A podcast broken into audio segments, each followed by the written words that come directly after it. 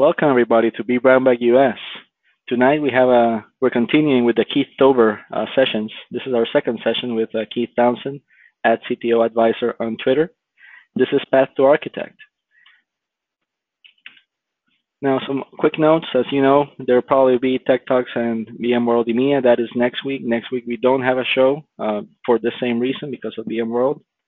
Um, get in on the conversation. Those are our Twitter handles and our Twitter hashtag, which we monitor throughout the uh, the presentation. If you don't have a microphone for some reason, you want to send a question, send it over either through the GoToMeeting interface or through Twitter, and I'll make sure that it gets answered. Those are our schedules. And uh, your host tonight is Ariel Sanchez Mora at Ariel Sanchez Moore. If you need to send me a DM for any reason, uh, that's available as well. Uh, Keith, I'm going to go ahead and make you presenter. And at this moment, I'll open the microphone so that uh, people can also interact with your session as you have asked. All right, great.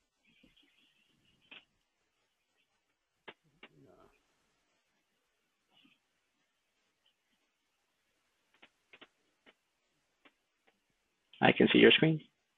All right, so everybody, thanks for joining the second episode of Keith Tober for the month of October. I'm, i think I'm going to email the U.S. White House to see if we can get this officially renamed to Keith Tober. All right, so the uh, for those of you who don't know me, Keith Townsend at CTO Advisor on Twitter, www.ctoadvisor.com. We're opening the mics. We're going to do a little bit different of a V Brown bag. I only have four slides, two of which have real content on them. I really want this to be an interactive session. I've talked to a couple of you guys offline. There seems to be a lot of questions around this topic of how do I move from being an administrator, engineer, to an architect, or even one of the things I didn't talk about, think about was if you're currently an administrator and you want to move to an engineer and eventually architect role, for those of you who are joining us live, you have the advantage of talking to me directly, and we can talk through some of those things. I'll go through uh, one kind of high-level slide, and then we'll have an open conversation around a lot of practicals. Sounds good to everyone? I'll, I'll, I'll take silences, yes. All right. So we're going to talk about the breakthrough. What skill are you lacking? And these are some questions I would like for you to answer. We'll go through a the next slide. We'll go through kind of a job description description of a architect. But of those skills, what are you lacking? What have been some of the roadblocks you've run through in your career in trying to attain that architect title? How do you obtain those skills? And then how do you create opportunity for yourself for advancement? So not just the practical, the practicals of how do I, you know, gain a skill that I'm lacking, but once I've gained that skill, how do I actually advance in my career? So hopefully we'll have a true path to architect tailored to those of you who are on the phone with us this week.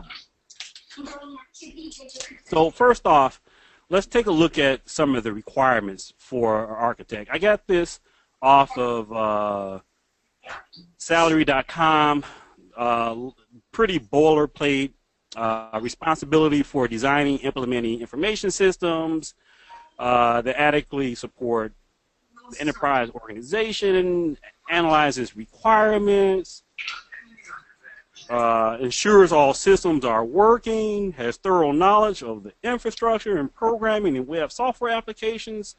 Generally speaking, six to eight years of experience, which I think is a, a sweet spot. There are, I, have actually seen some exceptions in some folks' careers that only had a, a few years of experience. Those are by far uh, in the uh, 99th percentile, probably.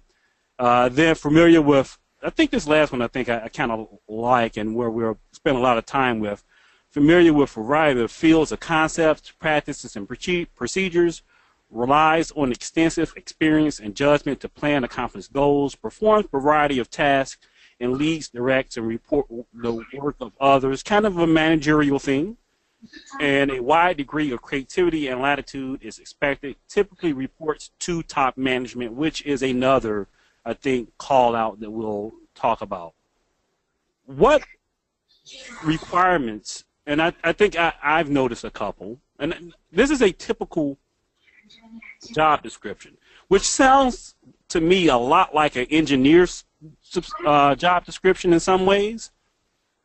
What key requirements do you think are missing when you go through either job interviews or when you talk to a mentor and they say, you know what, you're lacking this particular skill?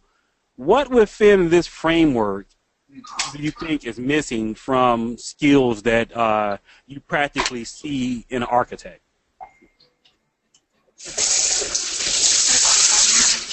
And a gentle reminder, the microphones are open. Uh, if you want to participate with Keith, just unmute yourself and go. So a lot of you guys have talked to me about business skill. So when you look over this list, which one of these requirements kind of scream out business skill, if any? I would argue none. And with the uh, with the exception of maybe managing other people and reporting to top management, it doesn't really call out business skill. What business skills have you guys found have been that that's held you back from being an architect when you go to interview for these types of roles?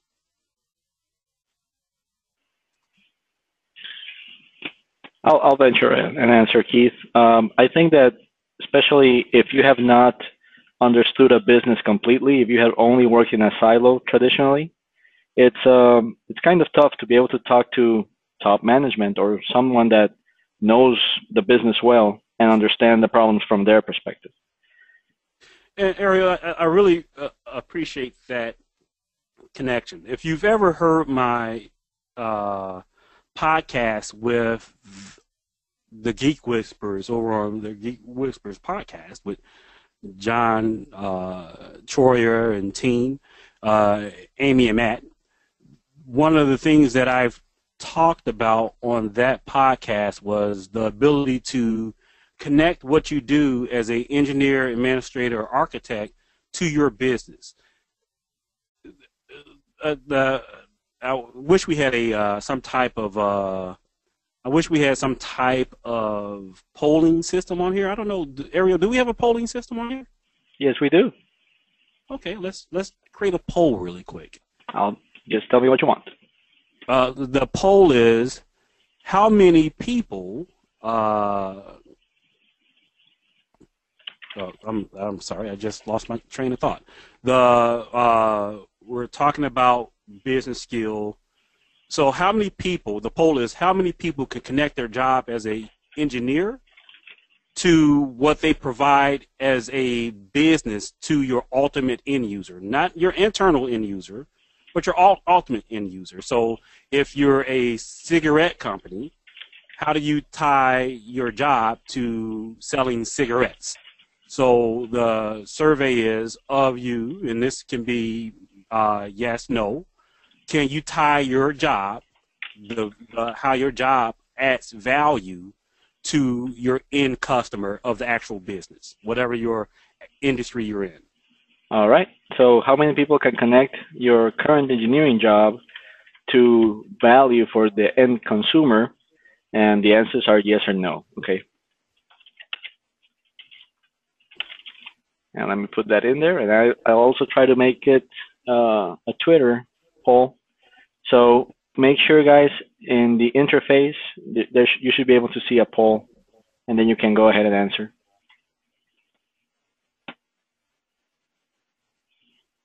So the reason why I asked this question is that's, I think, a key attribute or a key skill of being an architect. When we talk about the business skill, do we understand the business?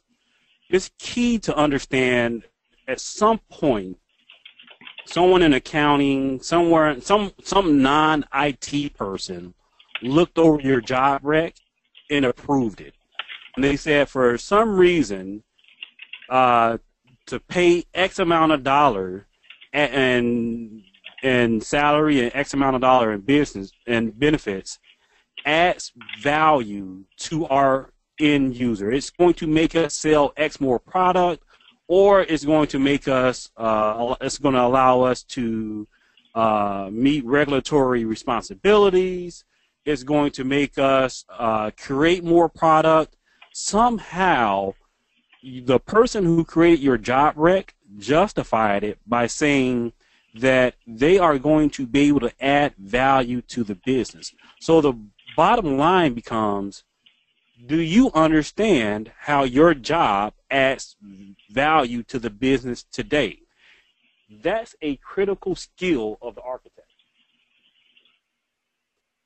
So All right. With that, what's what's our uh, what's our results of our poll? So 63% of our attendees can say that they definitely understand the value that they bring to their company's bottom line. Uh, 40% are not, well, 38% are not so sure they do. So I think that's a good place to start when it comes to a skill gap analysis.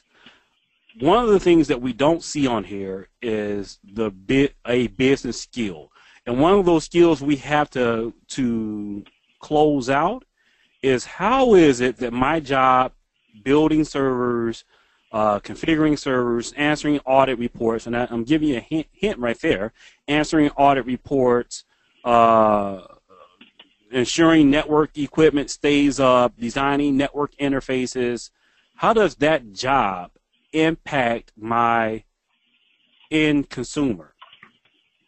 Another thing, another aspect is the ability to look at the overall requirements and deliverables of the product. So in engineering roles, we normally get very in uh, or task-oriented jobs. Design a vSphere cluster, or design a vSphere host, or design a NTP service, or implement uh, a given design, troubleshoot performance issues.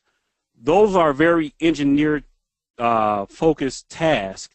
Some of the gaps in between an engineer and a architect is that an architect looks at the overall system.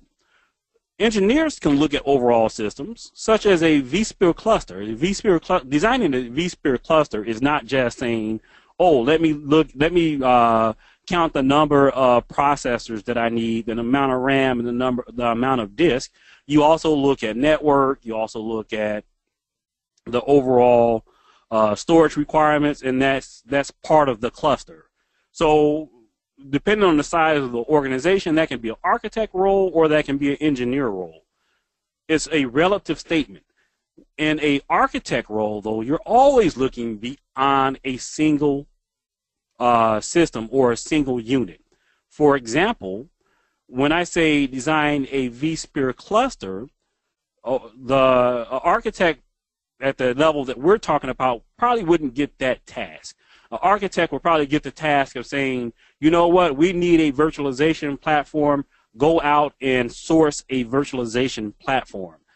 Architect would then take a look at all the requirements. He'll go to gather the requirements of what it means to uh, have a virtualization platform. Well, what do we need to do around support, change management, configuration management, uh, what do we need to do when it comes to integration with other systems? Specifically, let's you know take networking for example. One of the uh, common issues I'll run with, run into talking to server engineers, is that they'll look at a server and they'll say, you know what, I would like to have four 10 gig interfaces coming into my vSphere, uh, into my vSphere host or my uh, we'll talk about HANA next week into my SAP HANA host. I need a backup. I need a management network and a a backup. Uh, I need a management network and an application network, and then I need a redundant application network and a redundant management network for failover. And on paper, from a uh, from a server perspective, that makes sense. However, when you look at the overall system, when you look at the overall data center, and you run into the fact that you're now using 40 gig of capacity for an application or a service that le- needs probably less than 10 gig, you didn't take the whole system into into account. So the question is, how do we get from that engineer view to that architect view? And I think that's what I've heard back from a lot of people. I've talked a lot let's hear back from you guys. Are are we on track? Are we hitting some of the pain points of what you guys want to talk about tonight? Just a reminder for everybody coming in late, uh, the, the microphones are open in this session. You can go ahead and talk. Just unmute yourself. Yeah, I'll, I'll go ahead here. Um, so, one of my takeaways, I guess, from this is it almost seems like in a lot of cases, I think I'm guilty of this personally. We sort of have a hard time making the transition from supporting the business to being in a position to enable a business. Does that kind of sound like a fair assessment of uh, some of the stuff we've covered here? Yeah, I think that is Tim. The when you again that in task oriented type of position where you're in as an engineer, where you're supporting the business and your focus is mainly um, implementing thought thoughts that are thoughts coming down from people who are enabling the business.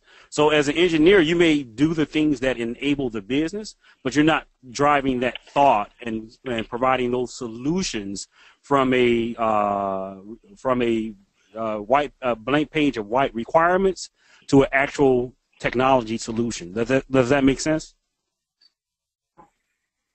Yeah, that, that makes uh, that makes a ton of sense. Um, pretty much hit the nail on the head for what I've sort of had going through my mind on my end for a while now.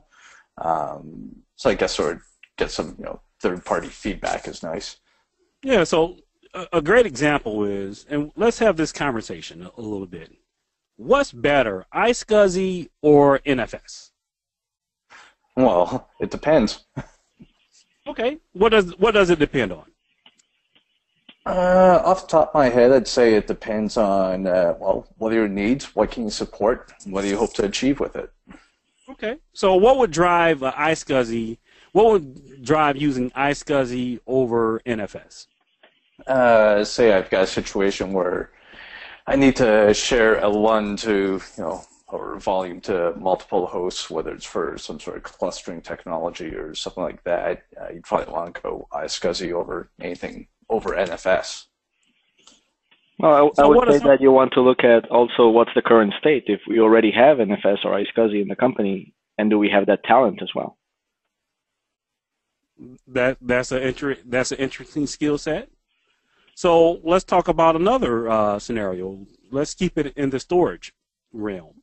Do we go traditional uh, monolithic storage array? So you know, a VNX, VMAX type of HDS type of solution, or do we go? What's the drivers to go with something like a Nutanix uh, or vSAN? What what are some of those drivers?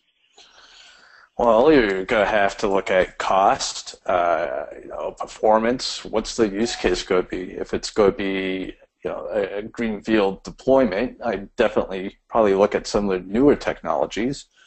Whereas if it's a matter of, hey, you know what, we've already got, you know, some uh, VNXs here, we just need more capacity, and we've got the admins to handle it. Let's just toss another one in the rack, right? So you you really sort of have to hammer out not only the requirements, but what, what are you hoping to achieve with this? Uh, I, I know that's something I've run into in the past where somebody will give me a list of requirements and you'll sit down and chat with them and say, okay, this is what you're telling me that you need, but what are you actually trying to do? And then you hmm. might find out, you know what, there, there might be a better solution here. Yeah, especially if, if they don't have a clear idea of budget, or if they don't have a, or if they have a specific requirement on time, then your choices can be narrowed down because of those constraints, right? Okay. So let's let's drive let's drive down that a little bit more. As we collect requirements, what would be some of the requirements that you would look into uh, the decision to go with a HCI HCI solution versus a traditional storage array? What what questions would you ask your your customer? Well, first one I would probably ask is uh, what's the use case? They say something like VDI, that's probably going to push me towards a HCI route pretty quick. Mm-hmm. Uh, if it's a matter of, hey, you know what, we're uh, we need to expand our backup repositories, well, HCI is probably not the greatest solution for that. You could probably just get a ton of storage, a fair bit cheaper. So I, I think you really have to look at what's the use case going to be, then sort of follow that up with, uh, you know, have discussion. Okay, do you have the skill sets in house to manage this from sort of like a day one, day two type thing? Uh, depending on what my situation is. If I'm working for the organization, do, do I have those skills to support it going forward? If I'm working as a consultant, does you know are they expecting to have some sort of long-term contract with us? Okay, so let's those are great engineer focused questions. Now let's ask the questions from an architect perspective. Architect's perspective, and this is I, uh, I'm cheating a little bit because I have some background as a management consultant. My first question is, why is that a question? Why is the and why is it uh, HCI versus storage array, why why because normally this is a question the uh, enterprise group whether it's infrastructure or application this is the type of question they would come to us with. They say you know what? We're thinking about making a purchase. And you'll they'll present a couple of options or you'll have a couple of options in your tool belt to choose from.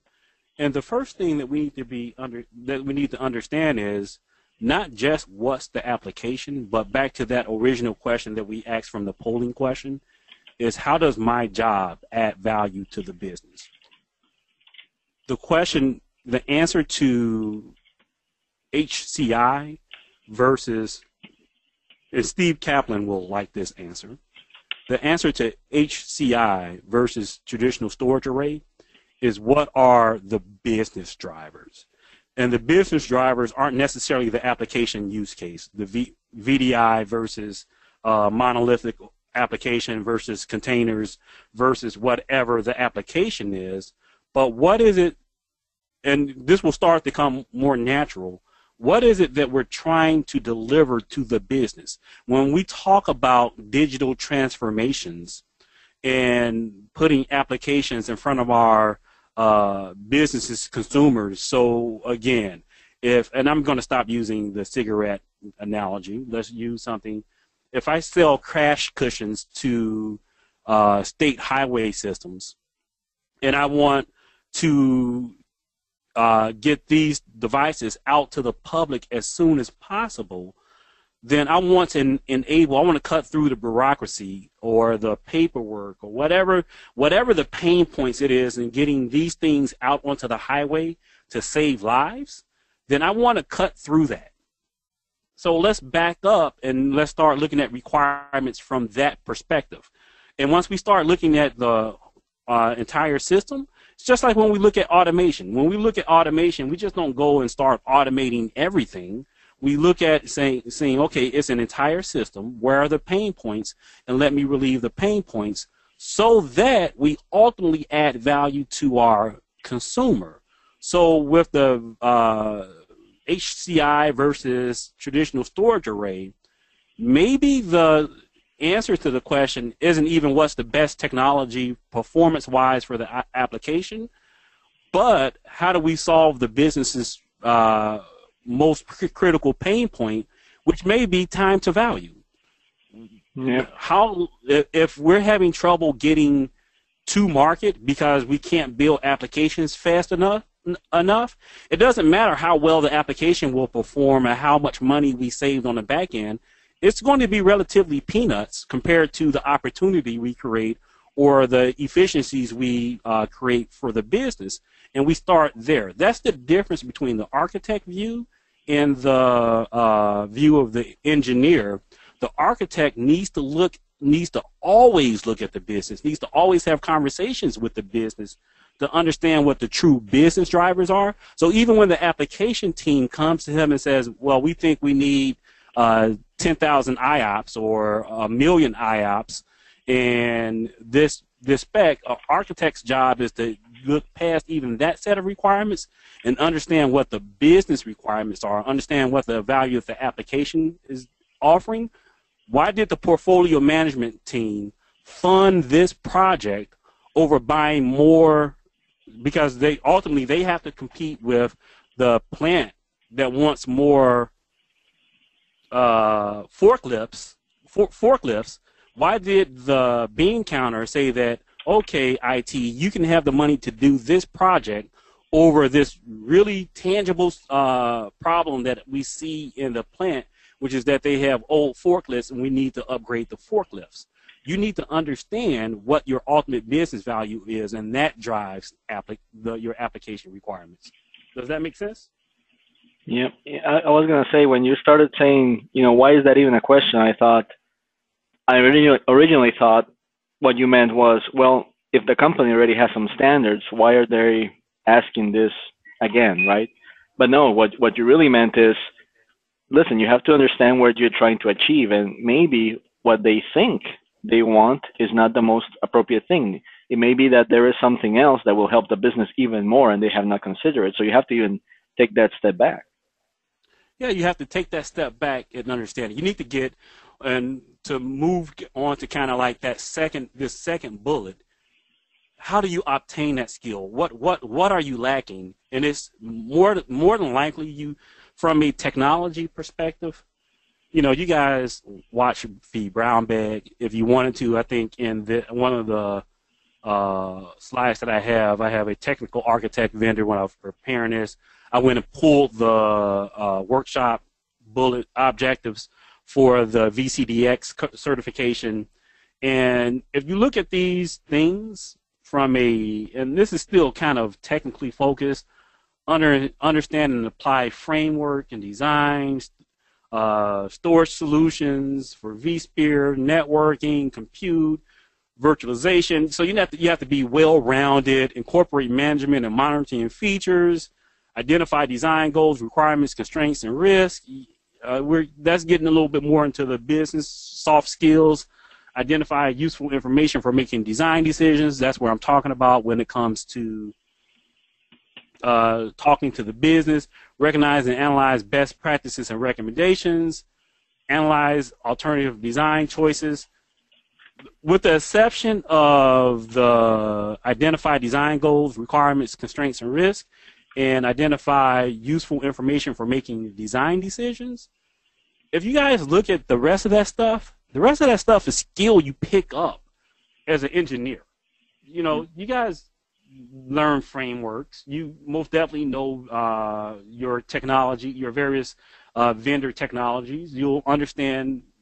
We've been preaching on V Brown Bag and other platforms forever the need to expand your your area of expertise uh, last week after the uh, last week's V Brown we talked extensively about DevOps.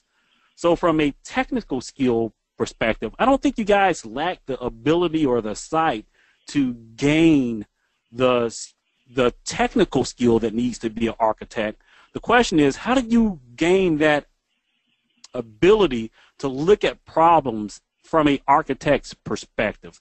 That business skill that ability to present to question and then present solutions to management types. I think that if correct me if i'm wrong i think that's the crust. You guys know how to you guys know how to learn technology.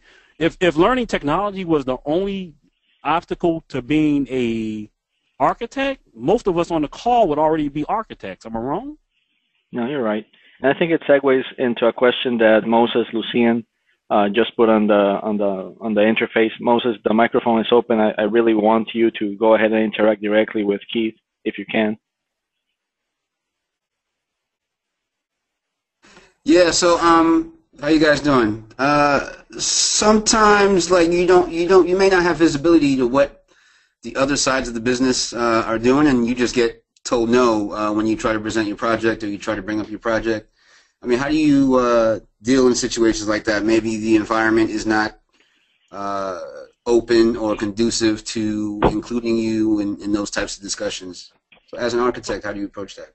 So if uh, me and JP, uh, me and Justin Warren, I think about a year ago almost, it might have been last October. I got to look. We did a, if you uh, look back on the V Brown Bag site, we we actually did a whole session on presenting uh, a business case to your to coming up with a business case and presenting it. I like that forklift. Uh, I like that forklift story a lot because I think it's one. It was real. It's, it, it was a. It was I had to compete against as a architect, as a network manager.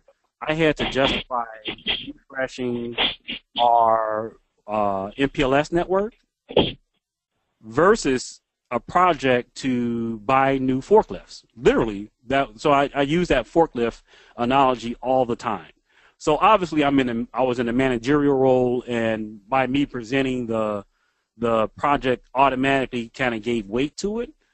But one of the great lessons from that whole thing that me and Justin did was the output of understanding your organization and your organization drivers. If you, most organizations, and I'll so I'll ask the, que- this question: Do you guys have annual re- reviews? You mean budget reviews? No, uh, uh, performance reviews. Yeah. Oh yeah, definitely, yeah. And those are usually set upon goals. And most decent organizations, the goals are pushed down. So do you guys get like organizational goals that were that that had been pushed down from the most senior uh, the senior heights of leadership? Yes. So the one of the key parts about getting a project approved, if you're brave enough to submit a project, is to it's critical that the projects that you submit are tied to one, if not two, of those organizational wide goals that got pushed down. There may not be there there may not be money in the budget for that particular thing uh, this year, but believe but believe me when I tell you, when you present a project and you've taken that time, and again, this is about tying what the value that you add as an engineer or an architect back to your consumer of your end product from your business. When you've taken the time to tie that proposed project back to your goals, which those goals are tied back to the business, you have a much better shot of having your, if not having it approved, having your uh, project heard. And if you consistently do that, you will get a project that's approved. So I'll ask that question: Have have you in the past tried to uh, tie a project to your uh, to your organization to your IT organization's overall goals? Not good enough. Yeah, that so that is that's one of those things that as as engineers we see the problem. So a typical thing we'll see. You know, we'll we'll have slow application performance, and the reason why we're having slow application performance because we are oversubscribed on CPUs, and we go to the business and we say, and we say, okay, we need new servers, and the business says, you know, we just bought new servers four years ago. We don't understand why we would need new servers, and you intr- intrinsically know why you need new new servers. The challenge and the and this is the architect's job, and this is my job. I, I, I, last week, if you watched the video of me uh, showing my NUC lab, I had to ask Tim how to get to the uh, to the vSAN, uh, the details of my v, v, vSAN data stores because now my job is no longer uh, knowing that level of detail, but knowing how to sell a project to buy new servers to the business. I need to be able to come. I come to you. You tell me what we need, and then I'll translate that into some magical speak so that I can take it to the business and I can compete against that forklift job. It's all about competing against that forklift job, that thing that the business automatically understands. If the business automatically understands manufacturing and you're IT, you're already at a disadvantage. So you have to understand how your company assesses projects and you present those projects in a fashion that they can consume. And Steve Kaplan, the Nutanix ROI guy, is kind of a master at that. He can take, you know, kind of the Nutanix argument. It's a premium pro- product, but he can help organizations make an argument for why there's a return on investment for that uh, for that for that project. And that's the architect's job. That's the big difference between being an engineer and being an architect. So how do you, uh, or how did you make that transition from, you know, uh, tech guy to management to architect or wh- whatever the path was? How did you make that transition so you uh, started to understand, you know, um, all the things that you're explaining to us now? To, how did you attain, obtain those skills? So I'll talk about my path, and then because you, you set me up nicely, how do you obtain these skills? So how do you get? How do you change the lens, your your worldview? And, How do I change my worldview? Is that I ended up working what, from a practical perspective. I worked in a uh, what was a large enterprise with limited resources from a uh, from a people perspective.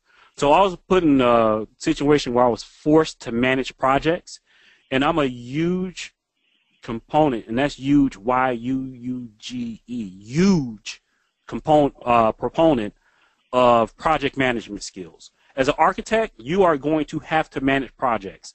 You'll see that there's going to be an awful lot of overlap between a project manager and an architect's job. One of the things that I battle every day at work is to say, hey, you know what? I've created the strategy. I've uh, um, facil- facilitated the design. I've provided the roadmap. Now I'm passing this thing off to the PMs to implement and not getting stuck in that implementation phase of the project. While I'm there to oversee it, I'm not there to actually do it. So there's an awful lot. There's both good and bad when you become an architect. Uh, you have great project management skills because when you're an engineer, you raised your hand and said, hey, that backup, and this is one of those things that I failed at when I was a young engineer. I was given the job to manage a $250,000 backup project. Low hanging fruit, low risk. Uh, but I couldn't. I, I said, well, that at the end of the day, that has very little visibility, and I and I don't understand how that will raise my profile within the organization. So I passed it up and did some other project. What I didn't. Well, I ended up being an end contributor versus managing the project. When you get projects like that, take them because that gives you the that gives you another view. You start to manage a small budget. You start to manage some people that you that don't directly report to you because as an architect you have to in, you have to indirectly influence other people, uh, and then you start to build a reputation for someone who can deliver. And you start and from you get two practical parts. You get practical experience, and you learn how that you start to learn that business side of things, and then two, uh, you get exposure internally. So if you t- continue to stay at that organization, you will get more opportunity to lo- manage larger projects. So that's the first thing that I did in my career, which was to manage to manage projects. Any questions on kind of how do you how do you how did I do that or what skill what other skills or what why you should do the whole project management thing as your engineer? Hey, Keith. Yeah. Keith, this is Larry. What'd you say? Hey, this is Larry. Larry, Hey, Larry. Hey, I wanted to throw out a couple things if, if you guys don't mind for a second. No, go ahead. So, so what I wanted to throw in is, um, I think that because obviously I play play a role very similar to what Keith's trying to describe here. Um, the biggest thing that I, I see from people that want to advance as a uh, cons- not a consultant but an architect and being able to obtain those skills, the biggest thing you have to be able to do, at least I'm just going to throw this out there, is you have to be willing to take risks meaning you have to take a risk on putting your neck out there to learn from other people across the silos, break those silos, and begin to have those conversations. Depending on which organization is, if you work at a tech company, you know those are different. Um, but be able to literally put your neck out there and let's be honest, we've all had management that does not want anyone to actually have conversation without them involved or actually them having the conversation for you. Um, that doesn't always work, as we all know. So, what what has always worked for me, um, just personally, is willing to take a risk, willing to put your job on the line because I want to advance my career. I want to be able to understand what these other teams are doing because with that I can start to learn as, as myself to see what those business needs are, what the requirements are, what their pain points are, be able to start putting um, my thoughts together with theirs and be able to come up with a solution together. But also at the same time, you just start growing and growing and growing. And Keith hit on an important point I want to stress from my perspective is as you make your way into that next phase, you really have to begin to realize how to inspire thought within the other uh, teammates as well as across the board. Keep inspiration, keep it just, you know, just being able to know what do what are the things that they get excited about and what are the things I get excited about, right? And be able to come together and leverage one another to be able to make things to, to help each other grow. At, but really, what you're doing at the end of the day is you're advancing yourself quite easily, to be honest. Um, but you really have to take that risk. Does that make sense? What I'm trying to say, Keith? Yeah, and uh, Larry, I think one of the things, and I think you'll agree with me, those conversations don't have to be in a formal setting. They do not. Absolutely not. And, that, and that's one thing that we do, and I think this is what we talked about last week too, is what we do. Um, typically, what we'll do is we like to have like little tech days, or uh, you know, you can call them lunch and learns if you want. I mean, we all work remote um, where I'm at, but we do, uh, you know, basically just hold sessions. You don't have a real agenda. You have a topic you're going to talk about, and you present um, maybe some cool idea that you have, and you invite others outside of your team to be a part of that. You can record it. We do record it um, so people can go back and watch it. Um, but be able to have um, that that discussion with the other teams. Go, hey, I'm doing this cool stuff with. You could say vSphere. You want to do virtualization. You want to do storage. You want to do networking. Maybe you have some project that maybe is not necessarily virtualization um, oriented. Maybe it's um, maybe it's a solution that you have an idea for. Maybe you want to put a DDI solution together, um, and invite others from the other teams that might leverage the same thing, right? Because as you start working in automation with a solution like that, you want to be able to start looking at what is it going to, what are we going to need to build our internal cloud? How is it going to affect everybody outside of the team um, that's going to actually be the consumer, not necessarily the provider? And, and begin to start having those conversations. But like I say, just bring those people together. And like Keith said, you, you really don't have to have, it doesn't have to be, um, you know, it could be ad hoc. I mean, just have an ad hoc meeting and you present this week and then extend that to them at the end of that conversation and say, you know, next time go around, why don't some, you know, somebody else, else outside of my team present on a topic and start that conversation that way. And this is getting into kind of that third point too. Uh, I know the question was how did I get to where I'm at, but this is I think all very practical stuff that we can apply. And Larry made a very good point when it says take risk. This is something if it was me, I wouldn't even ask permission. Exactly. This is just something I do. I send out an invite, say, "Hey, lunch," and I, I it, at this point in my career, I still do it. I say, "Hey, lunch and learn." I, uh, I think a few months ago, I showed Ravello to a bunch of uh, to a bunch of uh, engineers that wasn't even in my group, and because it's cool, and that that builds a uh, one. It shows people that you kind of know your stuff, and two, it builds the atmosphere that have conver- conversation and present to you opportunity. Another thing that us geeks don't like to do necessarily is go out to lunch with people who are not in our group. So if you're in a smaller organization, go out to lunch with the marketing guy, or go out to lunch with the person, excuse me, with the person that works in the commercial group, or the accounting team, the finance team, or or the dreaded auditors. You know, the the build um, build start to build relationships. The, this is no different than when you're looking to sell business to uh, your end consumers, and it's just about being part of it is about being top of mind so that you create opportunity. I I blog I, I tw- not tweet I post a lot on LinkedIn, and because I'm top of mind with a lot of executive level people on LinkedIn, they don't even know what I do, but they know you know what that Keith that guy Keith is always posting these links to this super technical stuff, and I need somebody to build a uh, I need somebody to build a, uh, uh, some type of new web app for me. Let me call Keith and see if he can do it. Even though that's not what I do, I'm top of their mind, and I've created opportunity for myself because I've I've I've I'm forcing myself to stay out of kind of my comfort zone, and that that's something that you know that uh, that's I think is a great piece of advice from Larry is to get,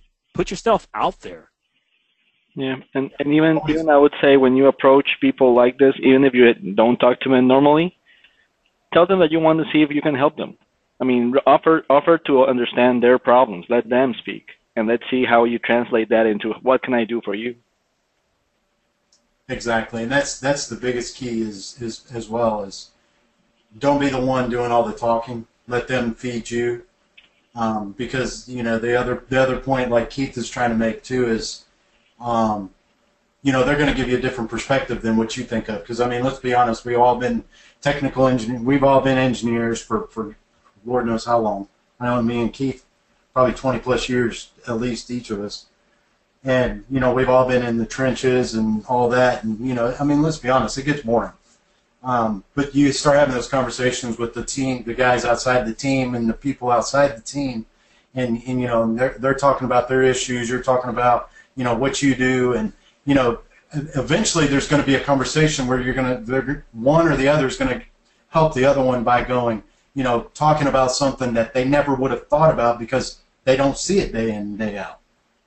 So then you just spurred a whole nother conversation as well as a whole different thought process in being able to help you build your, um, you know, your your your your goals and your build your um, what you can provide, just your skill set, being able to keep maintaining that, and always, yep. always, always stay outside your comfort zone. You you get to understand the business a lot better, and you yeah. basically get to talk in that business. Um, you know, you build the business acumen, you understand what the pain points are, et cetera, et cetera. Exactly, and I, and I want to end it with this, and, and I'm notorious for being the guy that walks the line of HR. So, hey, I always put my neck out there. so another, so the let's talk about kind of the that was the initial phase, the stuff that, low, practically speaking, that's low hanging fruit from a transfer transferring from transforming from an engineer to architect. The other piece is the harder part and especially if you're on this call, chances are you're a few years either out of you're more than a few years out of high school, and you may be a few years out of college if you uh, got your college degree at all. Is I chose the route of getting a formal education. I'm going to be flat honest because we're a community and we, we, we can have tough conversations. If you guys haven't noticed, I'm black. So that presents some really tough challenges for me uh, just from a job perspective. I have to, I have to be on top of my game. So for me, a college degree was kind of, I, I had a, I had a, uh, and I'm appreciative of it. I know it's an uncomfortable topic, but I had a manager that, um, that that I applied for a position, and he said, Keith, I'm going to be. It was a managerial position. He was a VP. Uh, he was a, a, a, guy from Pakistani, so uh, uh, my, another a fellow minority. He He said, Keith, I'm going to be honest with you. You're black. You need to you need to have a degree. Now, do you need a degree to do this job? No, you don't. Am I appreciative that I went and got the degree? Yes, because it opened some doors for me that would, would not have been available for me otherwise, regardless of your race. I went and worked for Lockheed Martin, which you can't get in the door with Lock, Lockheed Martin without a degree. And I went at went and worked for PwC, which is notorious for not hiring you unless you have a degree. And I and beyond just the having the piece of paper paper and getting past a glass ceiling that uh, that a piece of paper resisted uh, uh, prevented me from going through. It presented two things for, for me. First, I learned a lot while I was getting the degree. It forced me to take courses that I would not have taken. The ability to create a business case and a uh, the ability I gained the ability to create a business case by getting my advanced degree. It was a course on uh, on portfolio management, and we went through how do organizations uh, pick what projects get funded, and I learned how to do that from that course. Do you need a course in a college to do so? No, there's other methods to, to achieve that. Another method to achieve that is by partnering with somebody in finance and saying, "Hey, you know what? I want to present this. Uh, I want to present this project as a, and I want a strong business case around it. Can you help me create a business case?" And you can gain that knowledge outside of just going to school. But for me, going to school provided provided that opportunity. The other thing that provided the opportunity was getting completely out of my comfort zone and practically leaving IT. I spent two years at PwC, and at PwC we look at pro- we look at problems from a completely different lens. When you're in an IT organization, again, you're kind of focused on the IT drivers of why you do things. We need to refresh the uh, data center core because it's seven-year-old technology.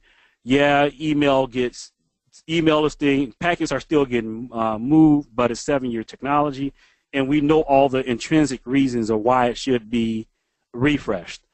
Going to business school helped, or not just going to business school, but going to business school and working for PwC as a uh, management consultant, I'm able to com- I, I'm able to present a compelling argument for why the core switches should be upgraded and how that enables the business.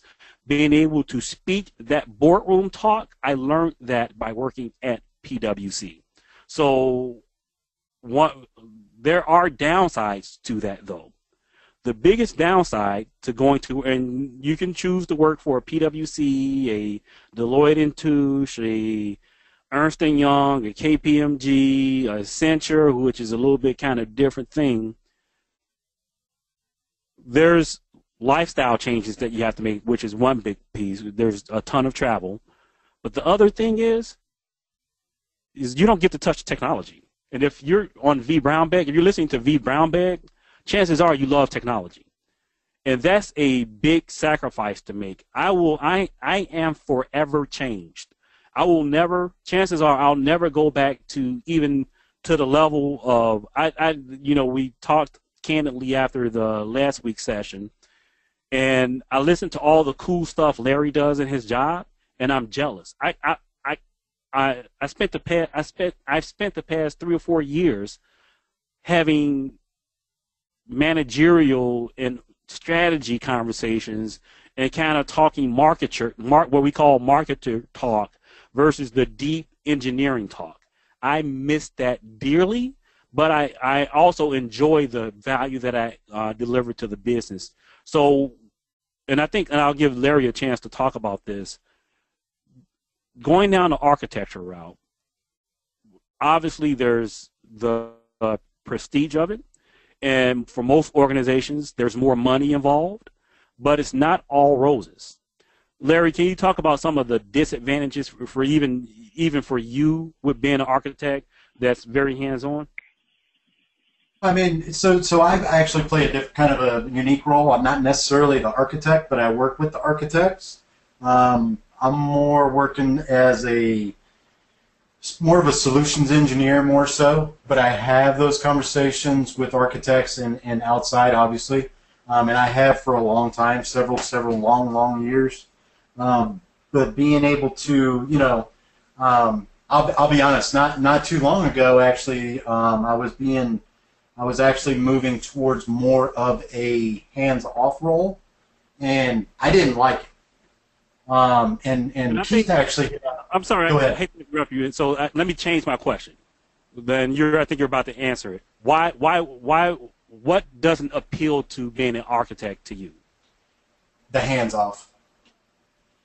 So so my biggest thing was number one, and this is why I, why I say what I was saying a while ago, is it depends on it depends on what your goal is, right? If you want to be an architect, you want to be an architect. But like Keith said, you there are sacrifices, and one of those sacrifices is that you get hands off. Now you can do both, but you're gonna you're gonna sacrifice one way or the other. You're gonna lose sleep, or you're gonna you know sacrifice another way.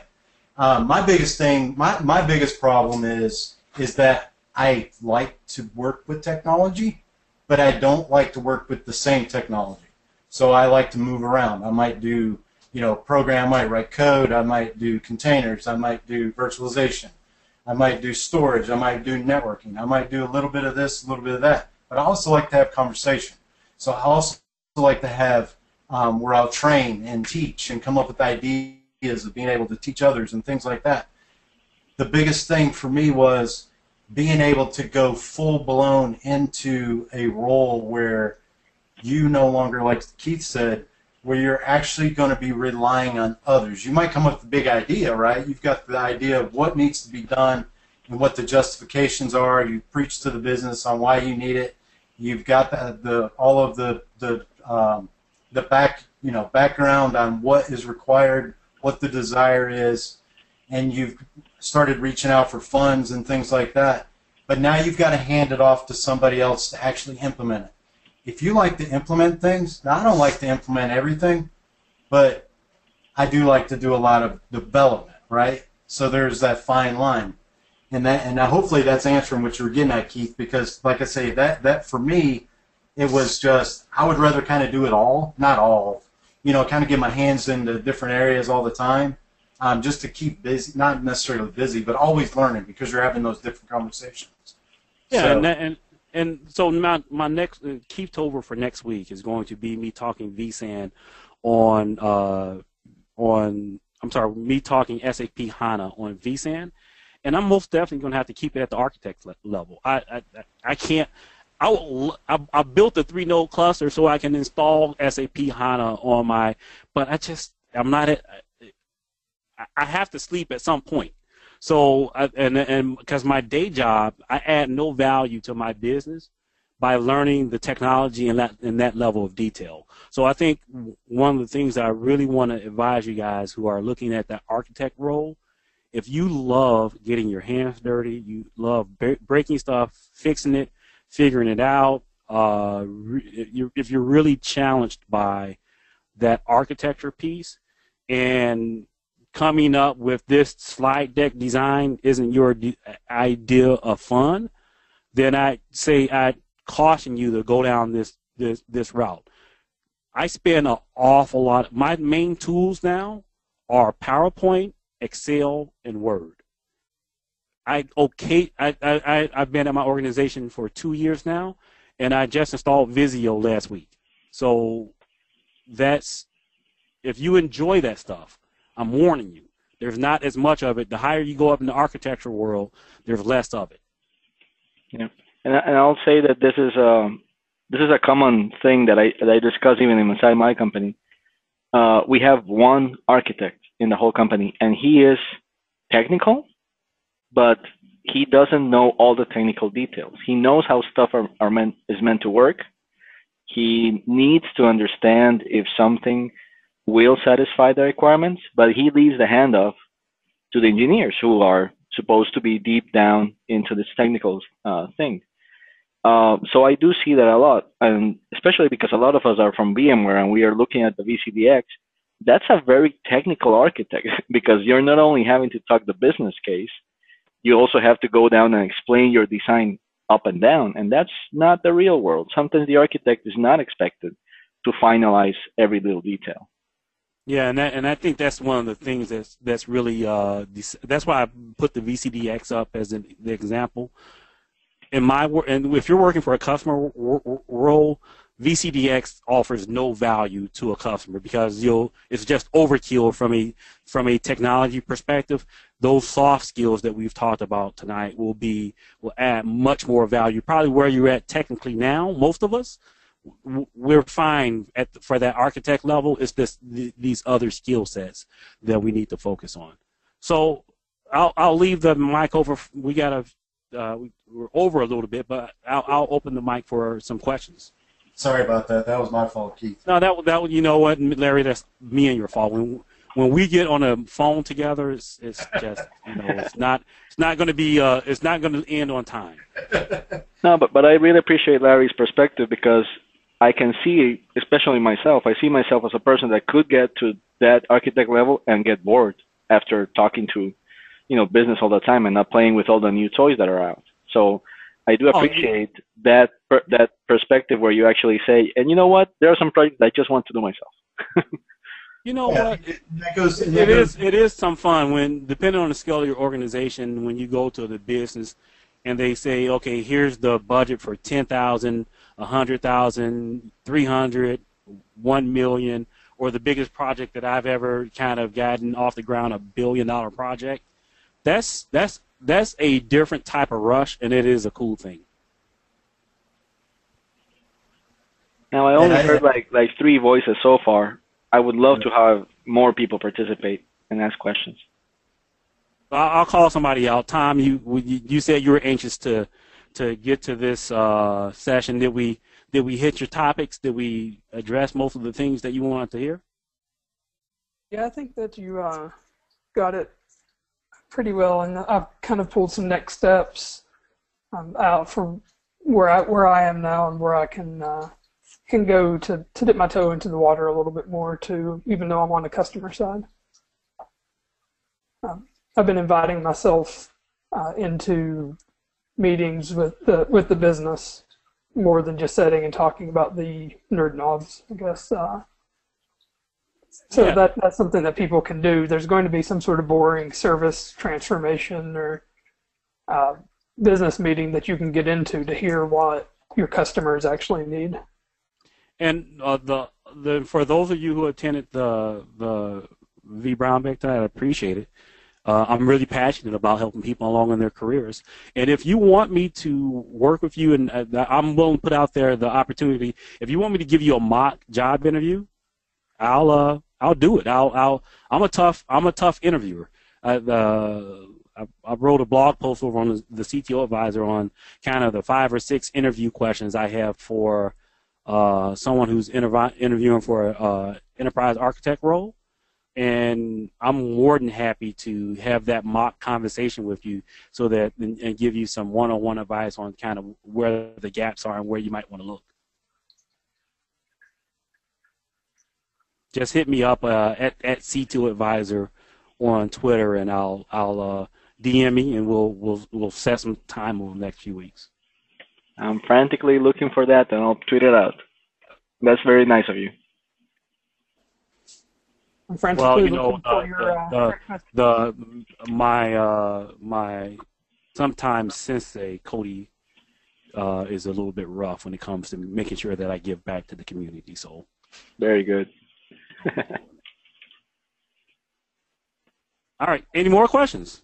Well, uh, this is Wences. Uh, I just wanted to say uh, it was uh, very good, very interesting. You know, I, I've been an architect uh, for a long time also, and uh, I definitely concur with everything that you said. And it, it's kind of hard to stay technical and also, uh, you know, at at the depth of a even a VCP. I mean, uh, as as an architect as, as an architect and not being an administrator, you know, it was it was very challenging for me to to get that uh, first VCP out of the way, and uh, so I totally agree with you that uh, there, there's two different things going on here. Uh, even though I would also say that uh, the soft skills that you mentioned and the business aspects and the business acumen are, are very important.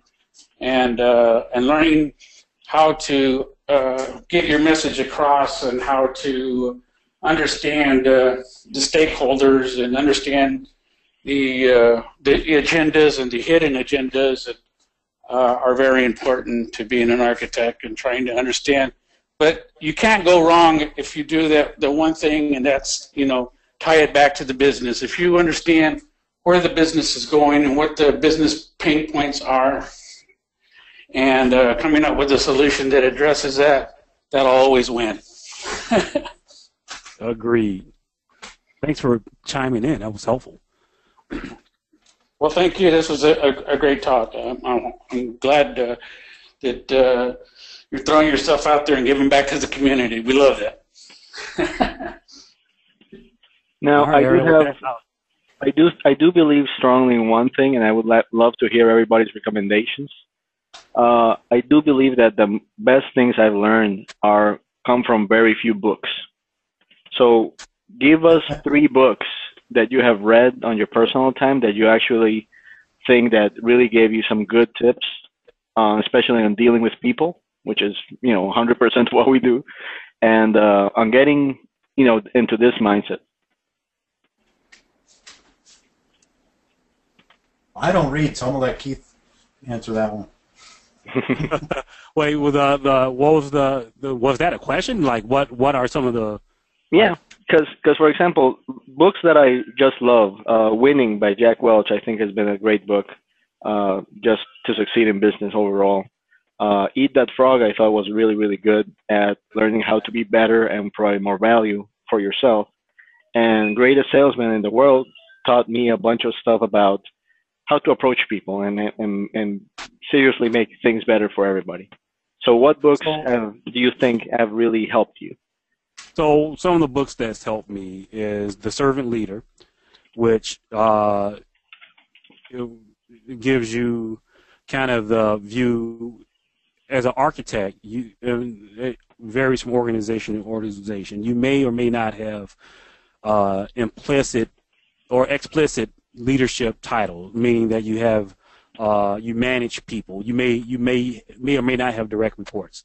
There is no doubt if you have the architect title, you are a leader, and the the the servant is a great book.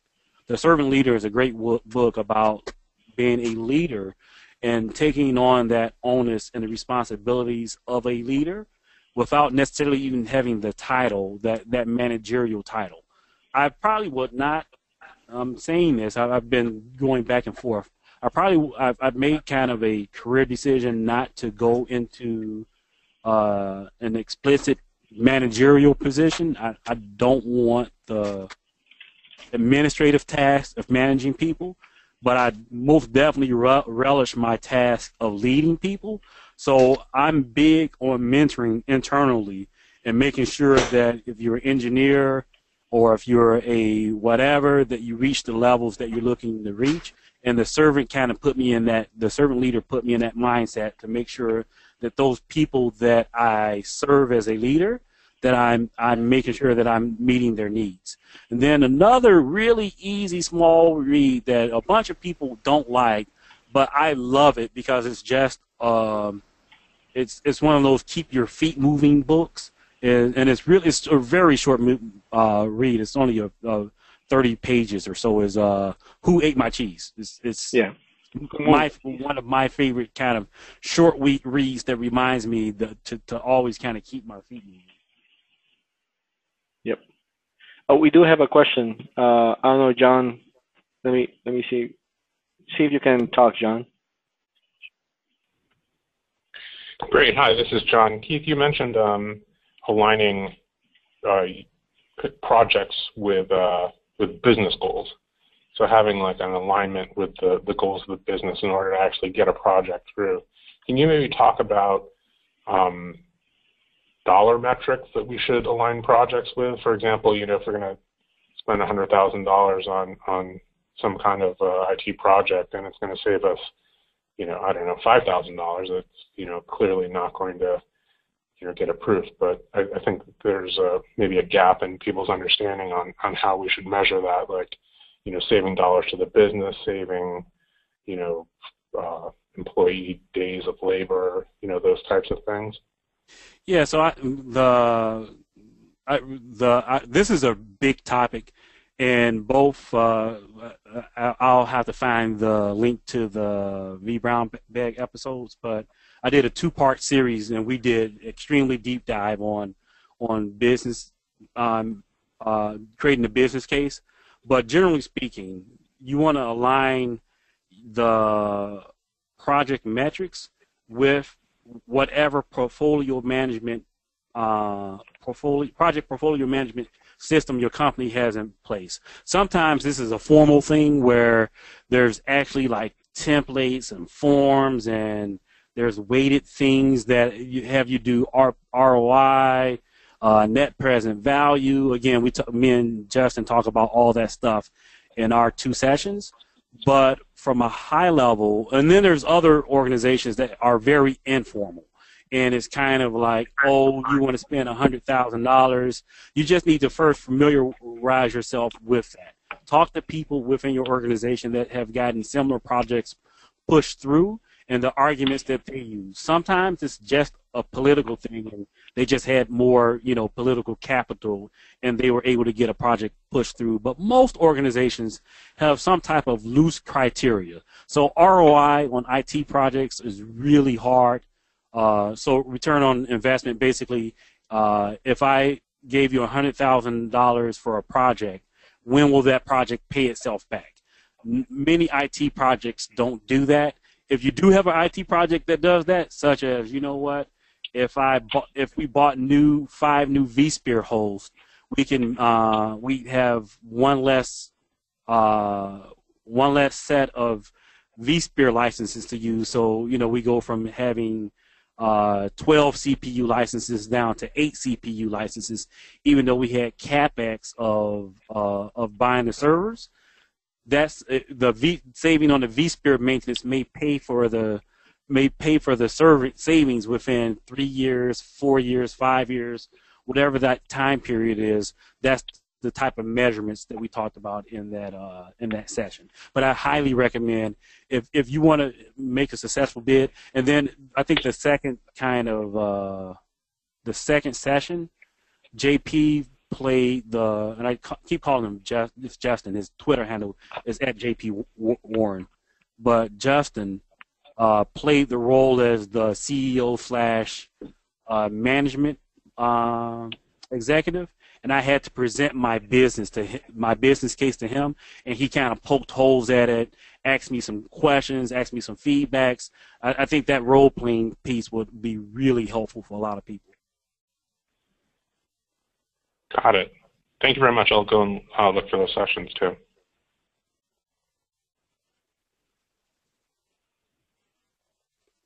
Any other questions?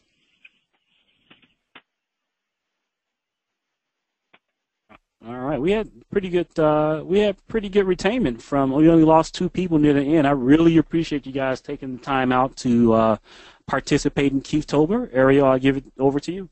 All right. Well, uh, honestly, the the pleasure was all ours for you to giving us for you for giving us your time. And uh, with that, I'll close the V Brown Bag. Thank you everybody for attending.